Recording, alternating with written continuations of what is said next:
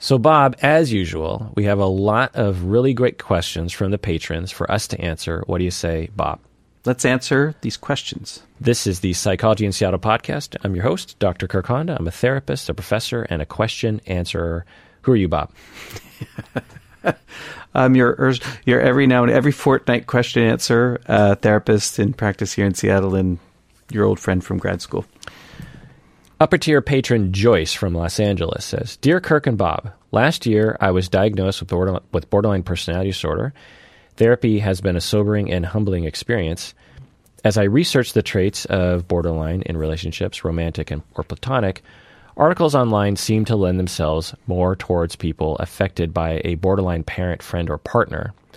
The conversations between you two offer a nuanced and compassionate understanding of the diagnosis from multiple perspectives.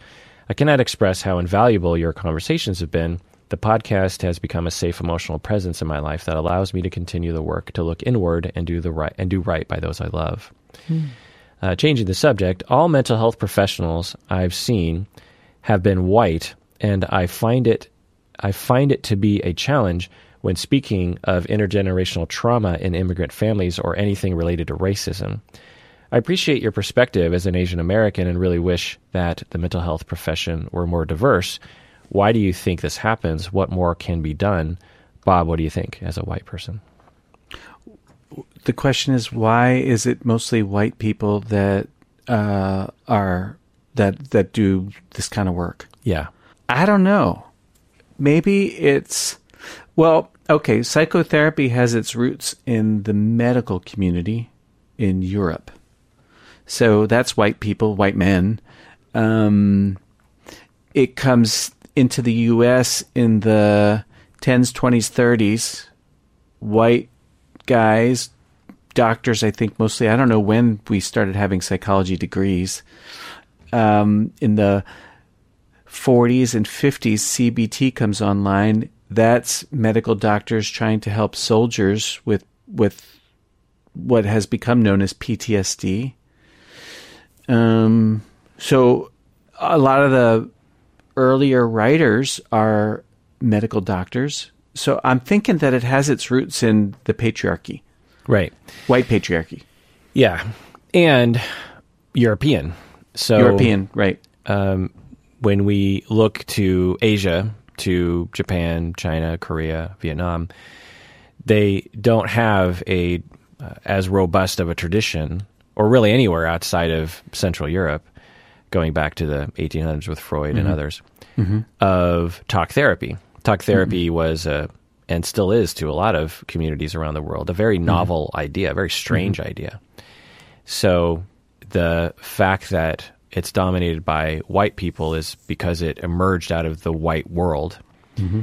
And we might think, well, it, you know, it's 140 years since Freud started off. And it's like, well, it takes it takes centuries apparently for things to change. Mm-hmm. And um, yeah, so it's a big problem. It's not in in our field now. It's not just white people. It's it's it's white middle class women, um, and that's good because a lot of women can feel safe in our field in a world when they don't necessarily feel safe all the time. Mm-hmm. But on the other hand, uh, men don't necessarily feel safe, you know, because mm-hmm. there aren't enough men therapists out there. There are a lot um, in our community, but in other communities, maybe not so much. In my early career, I remember I would get a lot of males, teenagers, and adults coming to me. They're like, "Oh, thank God you're a man. I just want to talk to a male therapist." Have you ever had that before, Bob? No. Oh, well, I have. Maybe it was mainly among teenagers because they thought that these young men needed mm-hmm. role models of some sort. But anyway. I do remember being in a DBT skills class at the University of Washington in the research study. and uh, the, all the research subjects were women. And what they'd say to me is, well, you're three quarters girl, so we're glad to have you. yeah. So now, why? You know, why does this happen? In addition mm-hmm. to what Bob is saying, uh, there's just racism. You know, uh, we live in a racist yeah. society, and thus any institution within a racist society will also be racist, both as individuals and as uh, as a system, as an institution. I like that sentence. Yeah. Any institution in a racist society will also be racist. Yeah. Brilliant. Yeah, and uh, my professor in my doctorate, uh, one of my um, best sort of mentors, Phil Cushman, Hmm. he said that, and when he told that to me, and I was just like, "Oh my god, yeah!" Like that, you know, it had the same similar effect it had on you. It's just like, "Oh yeah, of course," you know, because we tend to think of like, well, we have a racist society. Yeah, we all know that. But then we think, well, you know, this institution, it's not racist. But you're just like, well, of course it's racist because it it's not like the society lives under the umbrella of psychotherapy culture. You know, psychotherapy culture exists within a racist society and a heterosexist society and, and an ableist society and, you know, all, all the isms society. Anyway, so there is racism uh, among not only therapists but also among admissions workers at universities. This is probably more of a problem for black people, but any non-white person is going to be uh, at least through implicit bias. There's also a lack of role models. I mean, Bob, can you think of just regarding Asian therapists? Can you think of any famous? Of course, we can think of a lot of white famous therapists, but can you think of any famous Asian therapists? One. Which who? Uh, geez, what's his name? I never met him. He's in the EFT community. He practices in China and uh, Okay, Canada. So so famous that you can't remember his name. I know, I know. I'm sorry. Know, Oh, Ma- Mavis Tsai. Mavis Tsai? T T S I A I. Am I saying Sai? Mavis Okay. Sai. Okay. She's at the UW. She is married to Bob Kohlenberg. Do you know who he is? no. The functional analytic psychotherapy. Would she be famous if she weren't married to him? I don't know. I think they write together, so I don't know if she writes solo. Yeah. Uh, and I don't think she's that famous. Like, like you know, she's not going to be on Oprah, like that sort of thing. Right. But you know, among therapists, but Yeah. but you and I could rattle off literally like Oh. a hundred white therapists that are famous. Freud, Mostly- Ferenczi, mostly men. Hor- Horney, uh, Yeah. you know, you know, just Jung, just the whole line there. So yeah, As an Asian person myself, you would think I would pick up on this sort of thing, and I can only think of a few famous people, and the main one is Insoo Kim Berg, who arguably wouldn't be famous if she weren't married to uh, but but she's a fantastic therapist. It's in solution focused therapy, and then we have Sue and Sue who write in our field as well. Um, but uh, you know, obviously not household names. um, so there's a lack of role models, and when people see people like them doing things that they want to do, then they do it. Whereas if you, as a young person, don't see anyone like you doing what you want to do, then it's harder to f- feel like you're able to get into that field. And this is obvious in a lot of different um, venues. Um, so we need to have more role models. We need to uh, hold up diverse uh, individuals and highlight their diversity, and maybe that will help to attract people that are like them into the field. It's also, as an Asian American, I can attest to this that psychotherapy is not a it's not seen as a prestigious career. Um, Asian Americans typically will be very oriented, uh, on average. Of course, we're talking about millions of people, but on average, are typically attracted to fairly prestigious types of jobs like medicine or dentistry or tech or law or something. You know, Asian Americans, um, depending on the country you're from, uh, there tends to be a, a high value on education and career and occupation and financial stability and pragmatism in career. Uh, and this uh, translates into and and also Asian Americans because of a lack of tradition of psychotherapy in their home countries don't value that um, uh, that action that that service.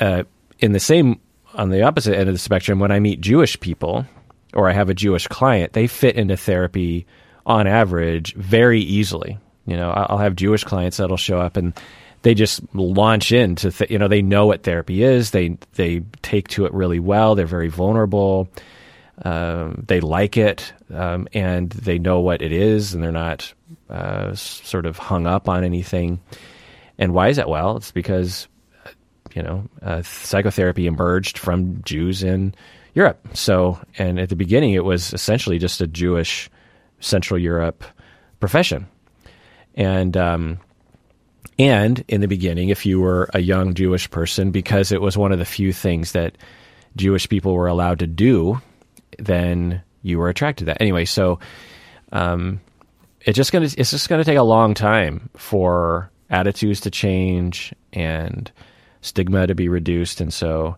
the other thing is is a lack of out, outreach that universities and or you know professional organizations c- can do. I know that they do a lot of outreach, especially these days, but maybe there's more they can do. Um, yeah. So what can be done? Well, Asian therapists need to speak up more and show their face more. Asians need to answer the call, and instead of doing what their mom wants them to do and become a physician, if they want to become a therapist, then answer the call. Also, we need to reduce stigma. We need more outreach, and we need to reduce institutional racism at universities, which is a lot more prevalent than people realize or want to admit. Um, I wanted to ask you about that. What was your experience in grad school? Most of our teachers were, I'd say, mostly almost almost like ninety five percent white. We had people. one. We had one black person. One at, black person in the uh, core faculty or all all faculty. I, I only remember one black faculty member, and the rest yeah. rest were white. Right. Yeah. So no Asian people. Yeah. And I don't recall any adjunct people that were. They were all white, and yeah. I think mostly women. Yeah, and it wasn't even talked about. I don't remember no. anyone even bringing it up today. No. Today they'll bring it up. Today there there's uh, enough awareness that uh, white professors are are very quick to say uh, that this is a problem. Now, at my mm-hmm. university now, we have a lot more diverse um, faculty in my program, couple and family therapy. It's, I think it's a majority non-white. We have, hmm. we have, um, yeah, a lot of people of color, and uh, and that's helping to you know create a more safe space to you know be more attractive as a role models to other people. But to answer your question, um, I was so used to Asian racism by the time I was 25 and entered graduate school that I don't think I noticed it. Um, so, and it's complicated, of course, and I don't remember anything overt happening. Um, there's a lot of microaggressions that probably happened, but and it's also kind of a microaggression that it just wasn't even acknowledged, you know, that my difference or the racism I experienced, it just wasn't, yeah. it's just not even uh, brought up as a topic. Yeah. It's, it's just like a non issue. And uh, so maybe I could cite that as an experience. But I, I could also easily say that people were good about it and that they weren't jerk faces and they were open minded. Um, the other thing is, is I'm half Japanese and will often quote unquote pass as a white person, and so um, I'm guessing if I was full Asian, there would have been more of an issue. Mm. Um, also, I'm a man, so I benefit from you know privilege mm-hmm. there, and so maybe it offsets, you know, mm-hmm. greatly offsets any kind of racism I would experience mm-hmm. as, as a half person. I don't think I ever asked you about it yeah. I don't think I ever mentioned it. I think that's one of the microaggressions is we've been friends for 25 years and I have we've rarely talked about it and I've never asked you. And I don't know about my behavior. I you know, I think this stuff's like bad breath. Sometimes it's hard to smell your own. How how are things between us? Like you I never asked you. Yeah, yeah. Uh you're a supreme racist, Bob. Uh just joking. I know. Uh no. uh no, I've never um, had any displeasure or complaint, I, on one hand, have absolutely experienced um, problems, but on the other hand, it's it's pretty light, you know. And I'm mm-hmm. not going to say that it, this is everyone's experience in my mm category, but for me, I, I can honestly say when I study the racism that other groups experience and other people, even other Asians experience, um, the racism I've experienced personally mm-hmm. has been um, pretty light. not that I haven't. I mean, I've literally been called a chink and a Chinaman and a gook, and you know, people have picked fights with me because I'm not white, and I've had to, um, you know, fight back. And I've been pigeonholed. Like one, just one example that pops in my head is when I first started working in Antioch. They and I don't know if this was a man thing or a young thing or an Asian thing, but everyone saw me as the tech guy. Even At though, Antioch? yeah, but, the, but but this was at a time when everyone was a boomer. All the mm-hmm. professors were like ninety nine percent were sixty uh, to seventy and so computers were you know these are people who, now who are like seventy five to eighty five. So uh, back then, you know, now you you'd find a sixty year old and they might be pretty good with computers, but you know, 10, 20 years ago, uh, no. um, so I was, uh, and it often annoyed me that because I really worked hard to be a good professor, and I thought I was a good professor, and I thought mm-hmm. that my students really valued me as a as a hardworking professor, and yet what was highlighted about me in the beginning was that I was good with computers. and that was my value on the team, you know. And I remember thinking like one, I'm not that good with computers. Like I'm just better than you. and two, like I'm not here to be I didn't I didn't take this job to help you with your fucking computers. I came here to to teach because I'm a goddamn good teacher. And my students appreciate me as a teacher. And to be so I, I didn't know if that was an Asian thing or a young thing or a man thing, but I, uh, and of course you can experience microaggressions as a man and as a young person, younger person. Um, and, uh, but anyway, uh, now I will say that I'm getting real annoyed with TV and movies that don't have Asians in it. You know, I, I recently rewatched The Descendants with George Clooney Oh yeah, and this happens on Hawaii. Hawaii. Yeah, I think on Kauai, I believe. Uh, actually, I'm positive it's from, on Kauai. And the entire movie, the plot is that George Clooney is becoming the recipient of a of I don't know generations of land ownership, and on a you know Pacific Islander, you know, uh, person of color, shall we say, island, right? And uh, and in the end, you know, he just he makes a good decision. But throughout the movie, there's no there's no Hawaiians, there's no Asians. They're in they're completely in the background. They're you know every once in a while you'd see a you'd see an extra that looked a little brown. The the entire movie is just dominated by white people. When you go to Kauai, it is filled with brown people, and um, and I think George Clooney is supposed to be partially a descendant from one of the Hawaiian kings. That's Yeah. why he owns that that land, Him and his family. Yeah. and he's he's white as white, and his entire family is white. Like Beau Bridges is his Beau cousin. Bridges. that, yeah, right. and I'm just the first time I saw this ten years ago or whenever it came out, I I didn't really notice it, you know, because it was just such a normal thing. But now I'm just getting really, you know, another thing is watching Cobra Kai. Have you seen? Have you watched Cobra Kai? I watched the first season. Yeah.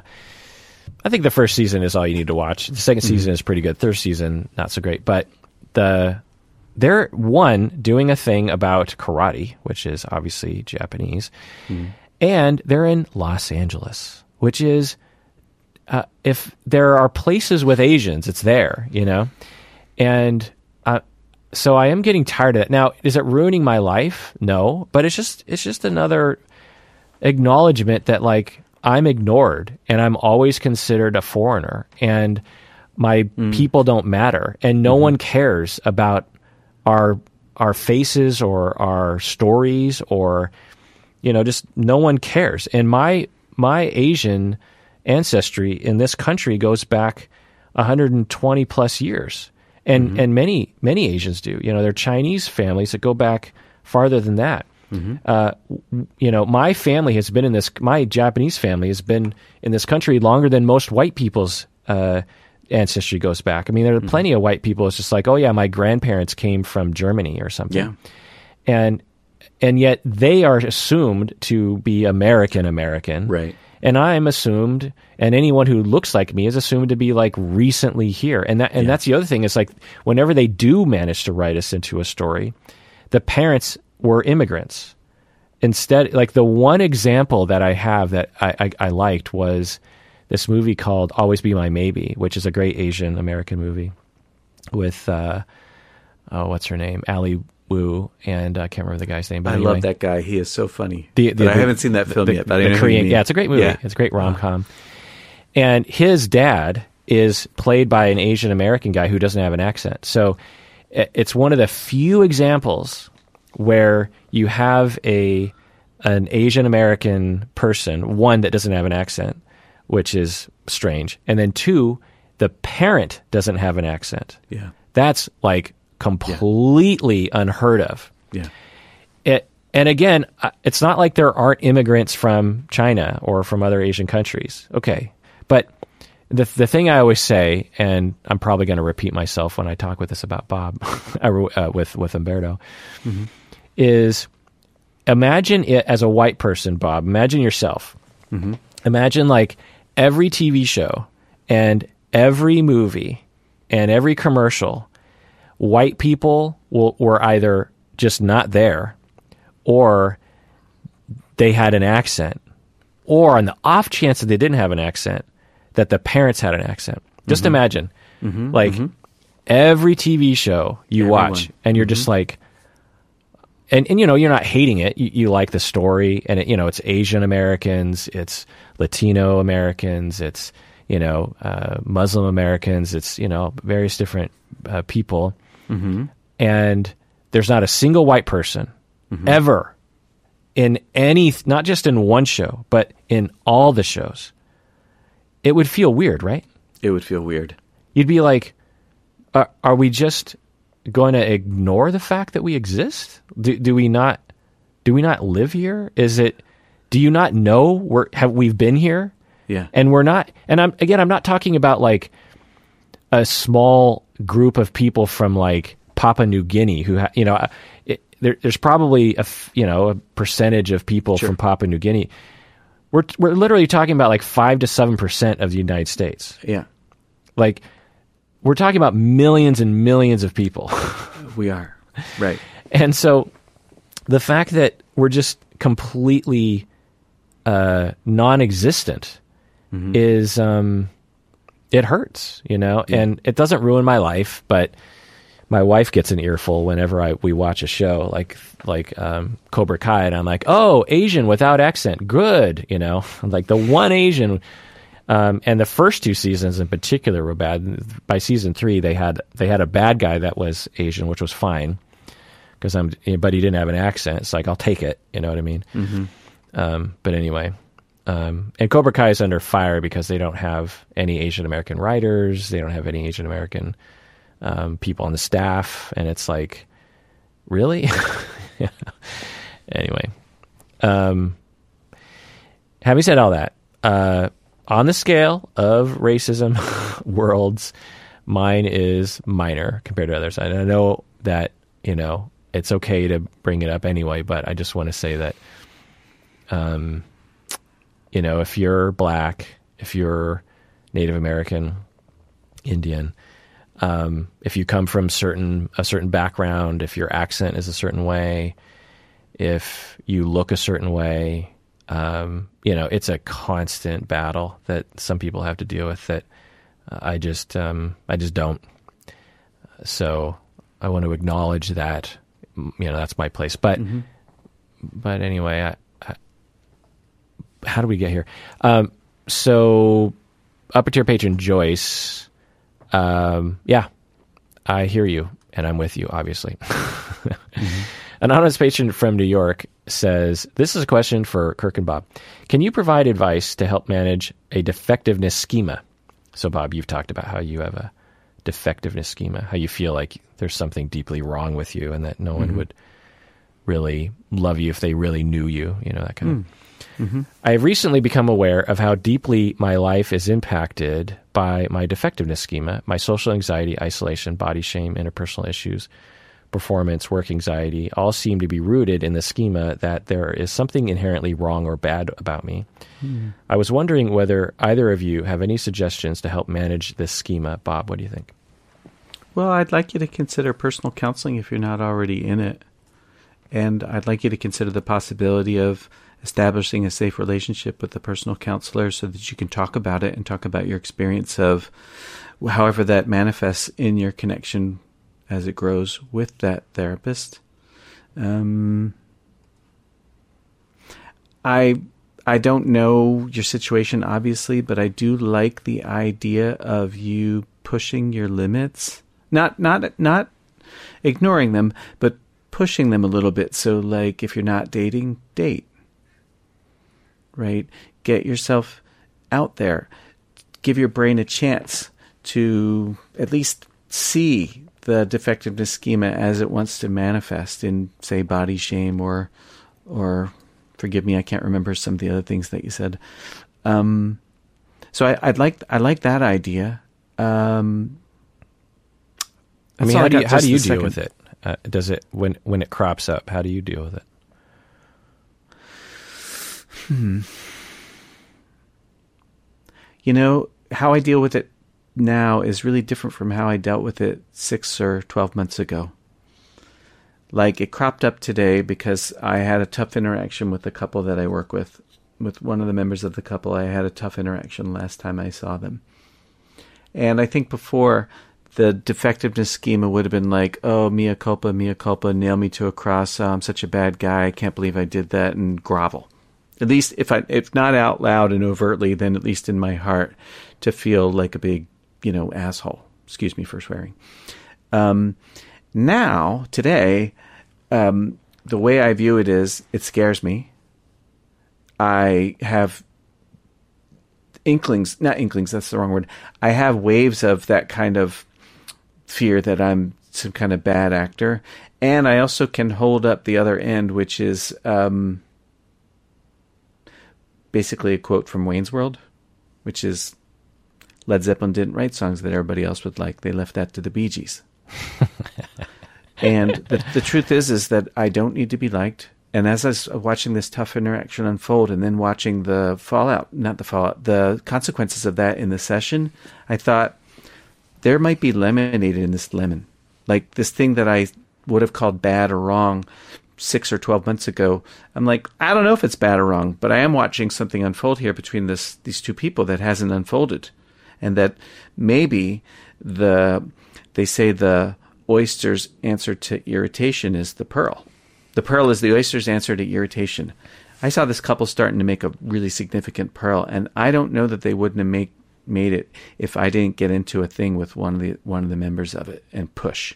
And her letting me know she didn't like the way I pushed, and me acknowledging that and like, yeah, I get why you didn't like that. I don't, I don't think I like it either, and I'm not going to stay stuck here. We still have work to do. seem like a catalyst to me. So, so my point is the following: my defectiveness schema would want to scream at me that I'm a bad guy, and I'd want to, you know, roll away in shame, uh, which is not good for them and not good for me either. Um, and instead, it's more like the Led Zeppelin thing. And that's what you have repeatedly reassured yourself that it's essentially okay and normal to be disapproved of sometimes, and that doesn't mean that there's something deeply wrong with you. The disapproval may not have anything to do with me. Yeah. Like it's okay. Um, so it's making me reframe the way I understand other people's disapproval.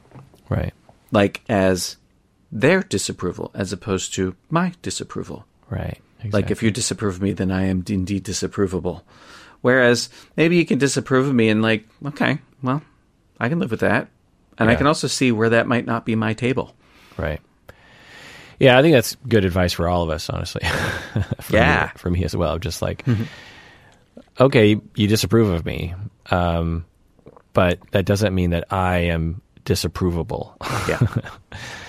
uh, and it's normal to be disapproved. You know, your behavior is disapproved of sometimes, mm-hmm. Um, mm-hmm. either through misinterpretation or accurate interpretation. Yeah, right. And um, that doesn't mean there's something wrong with you.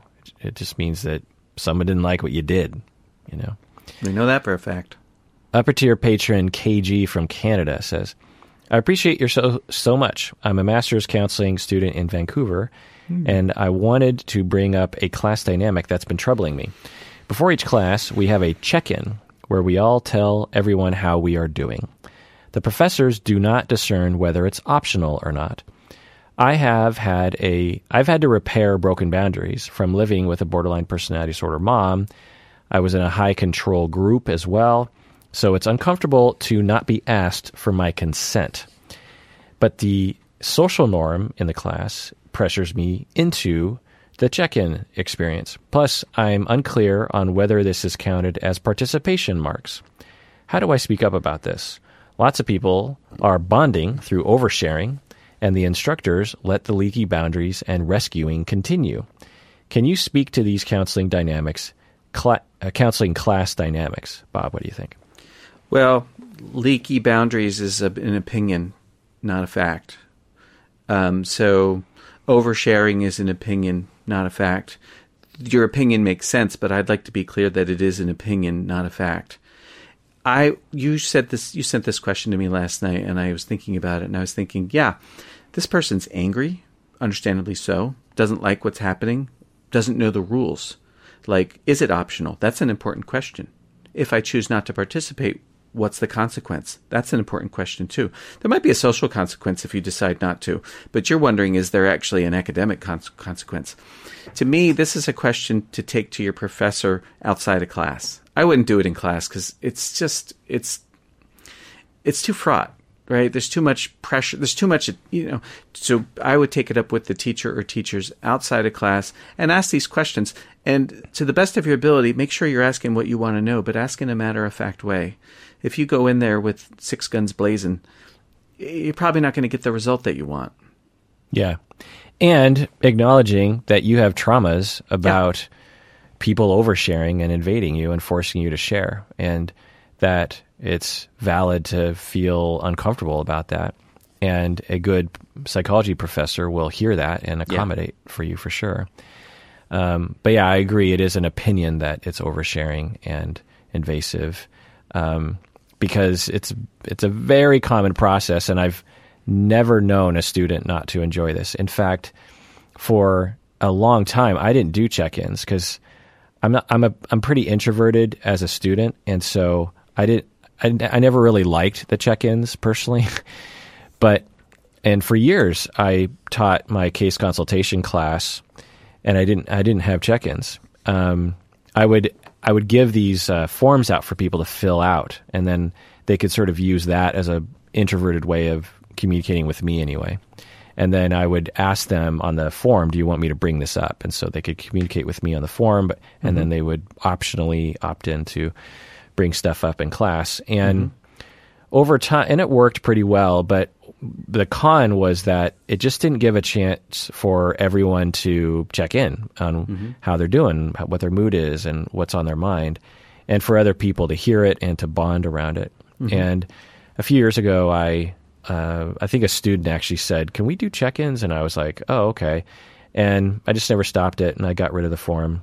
Mm-hmm. And uh, yeah, it's a great way for students to relax, mm-hmm. to get into the mood of the class, to bond, to get support from each other, mm-hmm. to normalize the struggles, and it's a it's a very very useful thing. Now, mm-hmm. um, you know, uh, upper tier patron KG from Canada, if if you don't like to do it, then then just don't. I, I mean, I have plenty of students who will frequently in check in, they'll just be like, "Yeah, I'm good," and I'll be like, "Okay, next person." Mm-hmm. And so, you know, uh, other people, quote unquote, might overshare, and that's good for them. And you don't you don't have to involve yourself in that. You can just sit mm-hmm. back and and sort of zone out. But it is a it is a good opportunity to for people to get stuff off their chest, get support, and to communicate about things.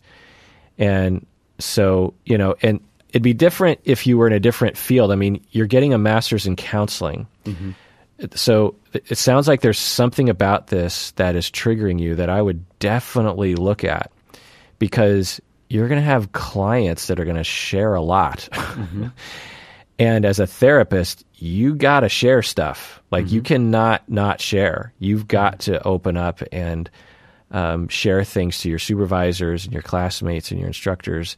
You cannot be a person that is like, look, you know, don't invade my space. That I, I get the trauma response, and so I would heal from that. But um, if you were in a different field, then you could draw boundaries and not have it affect your work. But this is going to be a, a central healing for you and a central uh, development of coping style where um, like i could see a scenario where a year from now you've told all your professors that you have this trauma and you tell them some days i'm going to want to share and some days i'm not and how, do- how are we going to be able to communicate about that um, but that's sharing, right? You got to share to your professor that you have that issue. And so um, I, I would really worry about your well being without that mechanism of sharing and without getting support. Um, You know, that, that's it's critical. And I, I see people who don't do that as novice therapists and they crumble emotionally under the pressure. And so,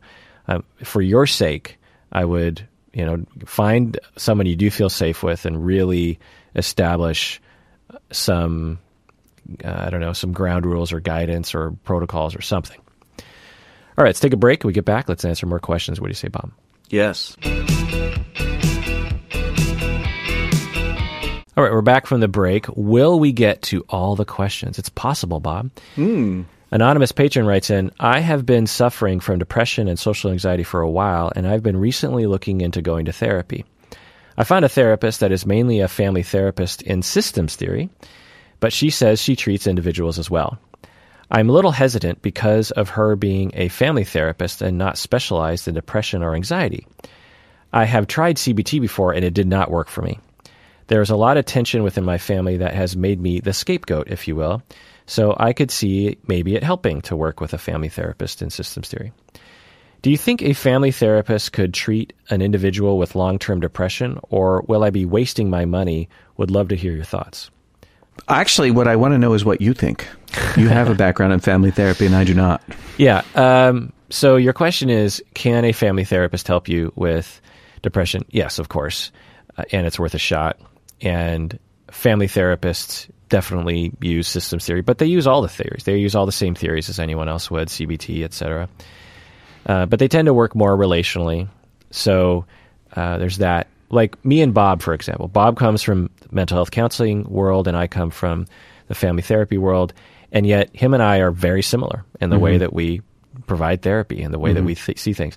So um, I, it's hard to know if you're going to a quote unquote, you know, family therapist if it's the sort of therapist that would be good for you. And in the same way, it'd be hard to know if you went to a mental health counselor if they're going to be best for you. It's just, you just got to try them out.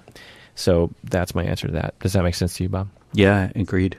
I have a lot of emails about people asking about becoming a therapist, a lot of aspiring therapists. Patron Marius from Romania says, What would you suggest to people who aspire to be therapists in countries where therapy is stigmatized? The neglect I suffered in my past made me want to help people who are going through hard times. But the situation in Romania makes it that people don't consult therapists since that's for crazy people. I plan on enrolling in a master's of clinical psychology. I would like to hear your advice. Bob, what do you think? I don't know. Um, well, I think you know best. You're there are some obstacles to success, maybe to finding a place to work or starting your own practice because of you know um, uh, cultural beliefs that you know people in Romania hold. So you're you're up against it, but this is not dissimilar from the the thing that the other person earlier mentioned about how come there aren't any Asian folks represented. You know, you just see white people. Um, um, you will be blazing a trail, Yeah. and it is going to be hard. Right. So it's hard to know because, and I think Bob is feeling this tension too, is that if you want to be a therapist, then go for it. Yeah. But on the other hand, if there's no market in Romania for your to to work, then maybe that isn't a good idea, right? So, um, on one hand, uh, the fact that there's it's so stigmatized means that there aren't enough therapists for the people who need therapists in Romania.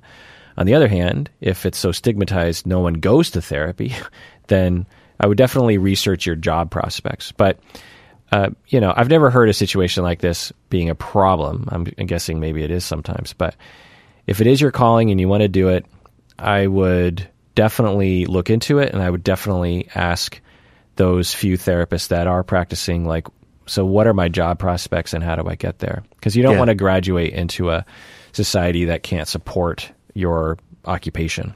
Yes. Patron Brenna from California says, What is your opinion on aspiring therapists with a lot of childhood trauma? Do you feel that these people are able to become successful therapists after working on their own traumas? I am currently applying to MFT programs, but I'm afraid that I would not make a good therapist. Bob, what do you think? Well, we can't know because, you know, I don't even know how to assess such a thing. This is my standard answer. If you think you, if you think, if you want to do it, go give it a shot. Give it a try. Go do it. I don't think that childhood trauma necessarily will have. You're, you're gonna you're likely to be challenged in some ways. The things that you come across in your clients are likely to raise some countertransfer inside inside you, or just your own trauma responses to the things that you encounter. And if you're willing to kind of do that, it's not going to happen all the time. But if you're willing to kind of go through that, great. You might pick and choose who you work with so that you limit that if you need to. But I think a lot of people who have trauma histories just make this presumption that they wouldn't make a good therapist. I have a pretty extensive trauma history, and I've never had that thought. And you're an I excellent therapist. yeah, I'm, I'm pretty good. I know my way around the block. So, so my leaning is to encourage you. You're probably the fact that you're even asking this question suggests a level of insight that's going to suit you. I think you should go for it. Right. And the only other thing I'll say is everyone has trauma to some degree. Mm, mm-hmm, uh, mm-hmm. It's just that you know it, emailer. Right on. Anonymous patron from Hawaii, she says, I am an elementary art teacher, elementary mm-hmm. art teacher, and very happy with my job. However, I find that throughout my life, and especially recently, many fields open up to me when, or many friends open up to me when mm. they are having a hard time. I really appreciate and like being in that role of listener. It makes me wonder if a career switch to counseling might be a good fit. Are there personality qualities that make for better therapists? P.S. I am married to a HAPA, and therefore we have a child who is a QAPA. And I love when you talk about the specialness of HAPA culture. End of email. Just chiming in again, Hawaii, married to a HAPA. Big surprise. Descendants, uh, hardly any Asians in the entire movie. Um, and and I'll, I'll tell you, I've never heard that term, quappa, but I know instantly what it means, which is instead of half a, you are now quarter a. and uh, I like that a lot. Um, so um, this anonymous patron from Hawaii is she's asking, are there any personality qualities that make for a better therapist? Bob, what do you think? I have no idea. Are there? No, I uh, I have seen all sorts of personalities succeed in this business. Yeah. super compassionate people, super I would say cold people, and and they can be good therapists. They can mm-hmm. learn to be compassionate. Super directive people, super flaky people, super driven people, super nice people, super not so nice people, and I've seen them all succeed. So I I- don't I don't think there is a personality trait. It stands to reason that there would be, but it's a profession and you learn it and as long as you aren't but you know even i think some psychopaths can be actually good therapists as well so i think if you have the desire and you feel like you enjoy the action of mm-hmm. listening and investigating people's psychologies then i'm mm. guessing that you know you'll you'll do what it takes to be effective This person already has some evidence that they're good at it. Their friends approach them and they have this intuition about themselves. So, yeah and they're a better person than other white people because they married a hapa person yeah, exactly. Uh, anonymous patron says, "What is your opinion on therapy styles where the therapist uses examples from their own life or talks about themselves while giving you advice? It's it sometimes feel like a conversation with a close friend rather than understanding deep work when my therapist does this. But I see the value in it as well. So again, what's your opinion on therapy styles where the therapist uses examples from their own life or talks about themselves while giving you advice? Bob, what do you think? I talk about myself with regular frequency to normalize experience, particularly trauma experience. Well, not particularly that, but sometimes that. So, but what I'm hearing in this email is that this person doesn't like it when their therapist uses personal examples. My question is, is how safe do you feel bringing that up? Right. Yeah, that's the key is that there's always going to be some tension there. And by all means, everyone out there, if you don't like something about your therapist, tell them. Yeah. And and I could follow this advice too because as a client myself, I rarely will say anything. I one Oh, time, uh, my therapist, uh, a therapist in the past, she was pregnant and probably not sleeping very well. You know, she's very pregnant, and she, I think, fell asleep in the middle of a session. At least her eyes were very, very closed. and I get it. You know, I can ramble uh, for sure in therapy uh, and anywhere anywhere else, but particularly therapy. And so I get it, and it didn't bother me that much. But I didn't say anything. You know, I, I, what I wanted to say was, you know, if you need to take a break, just tell me because I. I'd rather have you like stand up or tell me to shut up or something than to just talking to someone with their eyes closed. Um, so uh, you know, in a compassionate way, like I, I've been there as a therapist. You know, we're just having a hard day, and, and you're really trying to hold on, you know, to benefit the client, but then it, you know, it backfires, s- instead of you just taking action, like I need to, I need to take a break and sort of wake myself up. Um, so, you know, and I didn't say anything, and and I, I just recommend that you know if you have a therapist that's talking a lot about themselves and and you're you're just like kind of bored with it or you you feel like it's not real therapy, mm-hmm. you know, just tell them. Um, just tell them, hey, I you know I I find that when you talk about your own life, I I'm getting a little annoyed. Mm-hmm. And any good therapist will be mortified by that and be, oh my God, thank you for telling me. And, you know, I'll definitely change. I, I thought I was doing something that was helping people and this is kind of my style, but I could definitely, you know, scale that back. and um, even go further than that. Like, what's it like to tell me? Yeah. Like, like, because there's something important to be. I think there's something useful to be learned about there. My therapist is chronically late. He's late somewhere between two and four minutes for every session. Huh. Well, with And I those long legs, you think you'd be early. You'd think, yeah. Actually, with COVID, you'd think he's home. Yeah. How are you late to a home appointment? right? Yeah. And it used to bother me and I wouldn't say anything. And then I did say anything. And that led to a tremendous amount of shame for me being, you know, frustrated or disappointed in him or angry with him. And there was this really interesting tension between you should be on time and you're not. So me with my judgment that you should be on time because, you know, this is the work that you do. Um, um, and you're not led to, um, let's see, how can I say it? He's still late now I'm late. Um, or I don't sweat being on time so much for for my meetings with him. I still strive to be on time uh, for for my clients, but I don't sweat his lateness.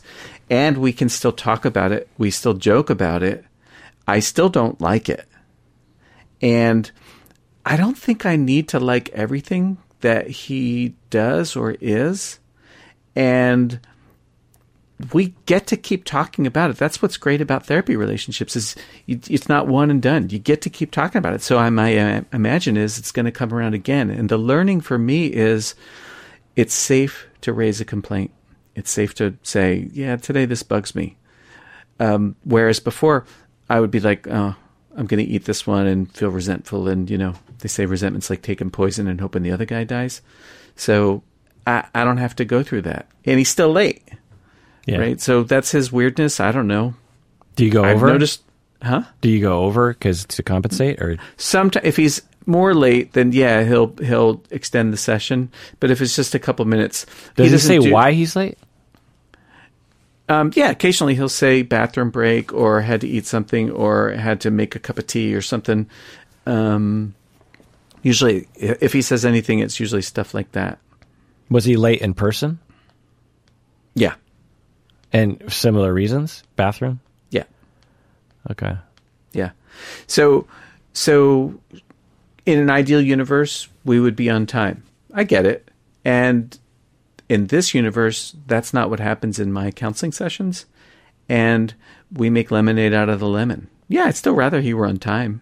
Yeah. But I also have gotten something really beneficial in having it happen and having to talk about it. Like I don't know that I would have. Yeah.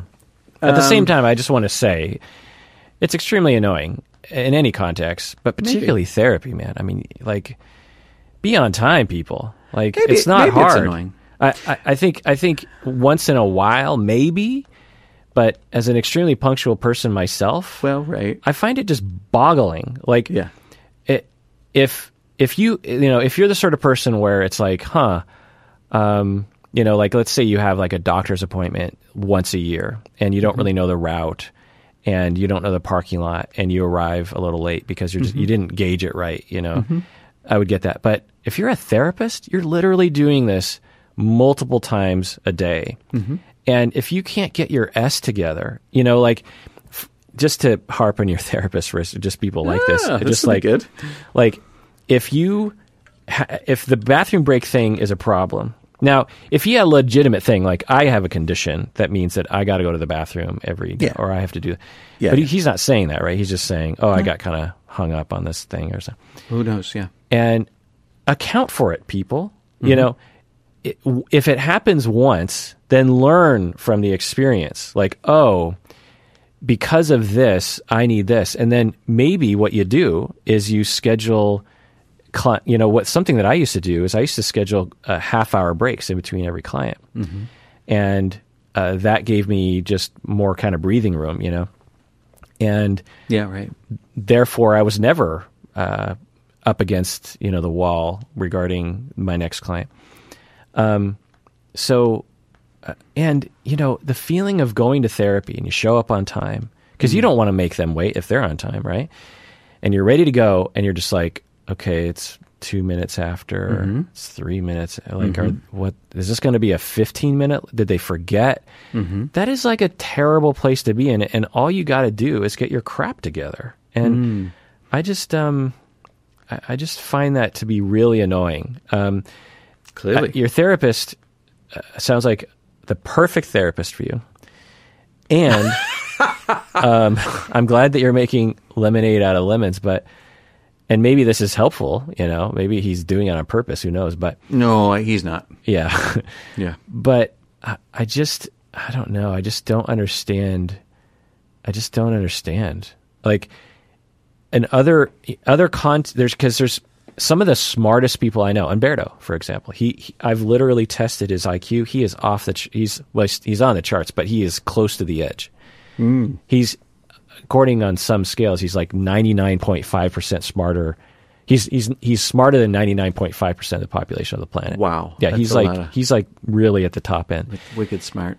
and he's chronically late mm-hmm. and he'll always have a good excuse mm-hmm. but it, you you never learn from your past mistakes you know mm-hmm. like you never account for the possibility like you're that dumb about it like you can't be that dumb you know you have mm. there must be something about this that is just i don't know man it it, it and it and it would be one thing if you're late for your own stuff you know like you're late to pick up your order for dinner or something and it's cold. But you know, this is other human beings, mm-hmm. you know, and you're, you're you're harming other people in the process. And Harming. That's a bit. That's a guess. Maybe it's true. Maybe it's not. Who knows? well, I'm harmed when people are late. When when I have to go to the airport and my friend says they're going to be on time and they don't show up on time, and I'm mm. sitting on the porch for 45 minutes going, I'm going to Sure. miss my plane. Right. I'm being harmed. Oh, I I got it. Got it. I didn't know we were talking about that. Right. Got it. Two, two minutes. I'm not sure if I'm harmed. So I don't want to presume that because you really don't like this, that it necessarily means that there is damage done. Yeah. I'm thinking of a therapist I know who I was one of probably one of the best th- among the best therapists I ever met. I worked with her on a on a team, and um, she's she's just aces, right? If you had her for your therapist, you'd be a very fortunate person. And she would say to us in our team meetings, "I'm chronically ten minutes late, and it's been going on most of my career, all of my did career." she say why? She said, I don't recall the details of this, but what she said to us is, I don't want a pat solution that I know isn't going to work. I've done that already. I've done the end the session early thing. I've done the she's tried all these things and what she notices is that they don't actually capture whatever the problem is. The reason I'm bringing her up isn't so much that we actually solved her late problem. I don't think we put a dent in it. What we did is we validated that for some reason it's actually quite hard for her to be on time. But uh, did she ever identify? And I respect this, but did she ever identify like this is why I'm late? No, and that's why we That's didn't bother weird. with the with the pat excuses because it's probably something psychologic that's happening for her. And if we had time and the wherewithal and maybe even the insight at the moment, we maybe would have got somewhere with that, right? So it's a dialectic because on the one hand I understand your point about being late and being on time. I value being on time too. Yeah, you're very on time. No, I'm actually late a fair amount. Oh. Um, even well, to, me, you're on time. yeah, I, I, I try to be. I'm actually usually um, I could be anywhere from on time to two or three minutes late to our uh, every other week podcast Yeah. session. Yeah, But that's but we don't we don't not- have a firm start. It's not like you have flexibility around that, and so you know. Yeah. Yeah. Um, um, the other side of the coin is there's it's going to be something, right? The transference, countertransference bits of my relationship with my therapist are going to be somewhere, and they happen to be one. One of the ways they show up is is here, and what I've really appreciated about it is. Um, um, it's created a sense of flexibility inside me. Now, listen, I'm not letting that guy off the hook. I think it sounds like I am. No. Like I'm saying, well, because I love my therapist, you know, he can do no wrong. Nah, nah. Well, you. I mean, I'm not talking about your therapist now. I'm talking That's about okay. all the people that have annoyed me or hurt me by being late. Mm-hmm. Because uh, as an on-time person, Yeah. um, it hurts. It hurts my feelings. really you know, you. Yeah. because it. Okay, call it psychological. It is. but at the same Yeah. time, like, uh, there's where are your priorities? And people have the capability of being on time. You know, the pe- like like friends of mine who are always late or family members who are always late. If they had a plane to catch, they'd be on time. If they have a job and they're going to be fired, they'll be on time. If they were if they won the lottery and they had to show up by a certain time, they'd be on time. So it's not like they're incapable. But uh, I guess you're right in that there's a psychological reason. Mm-hmm. But I guess I would hope that they would prioritize that. You know, You want them to, sure. you know that they would say, my psychological trauma is getting in the way of me being a good family member or friend, and people depend on me, and I made a commitment, and I'm gonna I'm gonna prioritize that human being in the same way I pri- prioritize being on time for the airplane. You know, I'm gonna I'm gonna really empathize with that human and understand that me being on time is is critical. Now, for you, Bob, being a couple minutes late, you know, it's it's not that big of a deal. Oh, for our meetings? Yeah, for you, and, and, and I get that. I'm really just talking about, um, and I, and I guess I'm kind of yelling at therapists in general, and maybe you, Bob. I don't know, but Maybe. um, as a I a very common complaint I get from people is my therapist is late sometimes, Yeah. and it hurts them, yeah. and I, I hurt for those clients. You know, um, I can't think I've ever had. I don't think I've ever had a therapist who was late like that. Um, but yeah, I think you know, particularly if I was real vulnerable, um, particularly if it was chronic, you know, I and and if they didn't go over, you know, if if they were ten minutes Isn't- late and we went over ten minutes, it's like okay, what are you going to do? Yeah. But if they didn't, then I, I'd just be like, "Do you care? You know, Yeah. like, am I chopped liver over here? you know, does this matter to you? Do I matter? Right. Um, and uh, you know, I think that's what it comes down to. Is it whether it's intended or not? Of course, it's not intended. It's almost never intended, but Yeah, it comes people- across as like, right. yeah, you, I don't matter. So you know, I I actually have been going through this for the last several months with one of my clients who I strive to be on time for, but I'm not perfect. And that's the story, the meaning that he makes out of my lateness is that I don't care, which is really interesting because it does not match my inner world. I look at that person and I know, yeah, I care about you. Actually, I care about you quite a great deal. I like you, respect you. And I'm late, and they're actually not the same. Like there's a differentiation between my care and my punctuality. Now, he doesn't like it, but does it mean I don't care? No. And if I, I'm not saying I've strived to be late in order to create this dynamic. I don't. It's just what happened.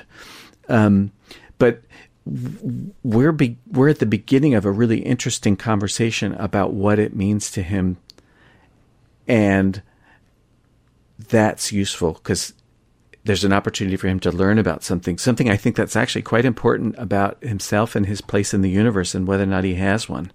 Um, I suspect that my that there's a hmm, I'm not sure which of the defense mechanisms it is.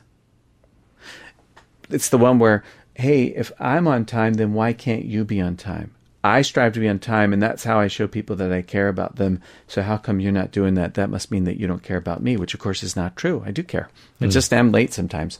So, so, but if we stick with that, if we stick with that paradigm, then we limit him. Mm. But what what do I want for him? I want greater flexibility for him. I want him to recognize that his value is not in his punctuality and that he might very well care about such and such a person. And it might be really important to him. And for some reason maybe practical maybe incidental maybe psychologic he happens to be late. Does he want to what does he want to do? Does he want to hold that oh i've done a bad thing S- schema uh, idea story about self or or does he want to separate himself from his behavior. And I'm guessing that second one is probably in the long run more important for him, even if he doesn't feel like it's true. It's probably more important for him than the first one. Yeah, yeah, it's interesting. I I've ranted about this yeah. occasionally mm-hmm. with you and Berto and others. Yeah, sure. And hearing you talk about it has expanded my mind a little bit. Um, I don't think I had gone deeper than my own kind of reactivity and the idea that one someone being late doesn't necessarily mm-hmm. indicate lack of care, right. which of course makes sense.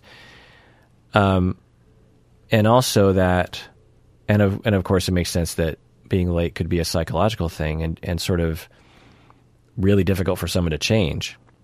And, and I'll tell you that overall, uh, you know, because I've been a punctual person since I was a child, and yeah. I, for years, have been dealing with it and have adjusted and said, you know, yeah. I'm going to let it go, and and I I identify certain people as well. They're a late person, and mm-hmm. and so that's fine, you know, and and mm-hmm. it'll annoy me kind of, but it won't. It doesn't get me down, and I I I actually if they show up on time, then I'm mm-hmm. like I'm like pleasantly surprised. You know what I mean? So it's just a matter of expectations. Understood. Makes sense. But at the same time, hearing you talk about it, I think, um, and especially I guess for therapy, is um, obviously talking about it. But I don't know. I still hold to yeah, you know therapists need to get their stuff together. Yeah. And uh, why would you want to perturb every client in this way? you know, not want to. No, for sure. I'll tell you what. I want. This is the final thing I'll say about it. Is when he,